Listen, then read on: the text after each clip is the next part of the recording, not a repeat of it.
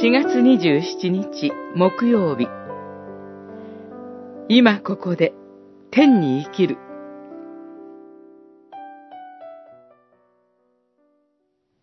神は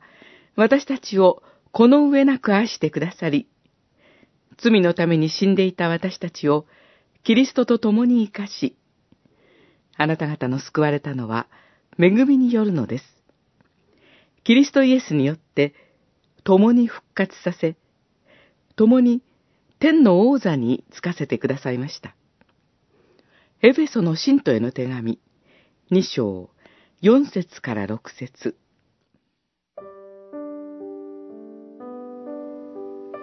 使徒言行録には、主イエスが天に昇られる様子が描かれています。そして私たちは、主イエスが今も天の神の右の座において世を支配されていることを信じています。一方私たちは地上にあって肉の命を生きています。ですから、天の神と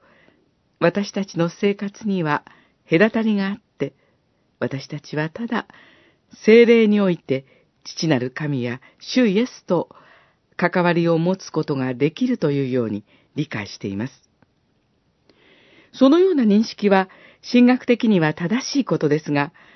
パウロはもう一歩踏み込んで、私たちの命、また人生は実際のところどのようなものなのかを描き出そうとしています。その際パウロは、人が以前は神の御前に死んだ状態で悪魔の支配下にあって生きていたということをまず確認しています。エフェソの信徒への手紙、2章、1節2節しかし、今は違うというのです。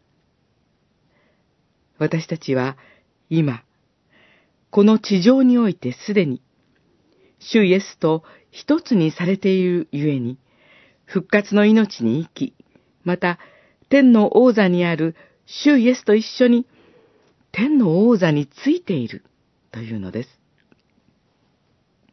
たとえ地上の歩みが厳しくとも、私たちは今このところで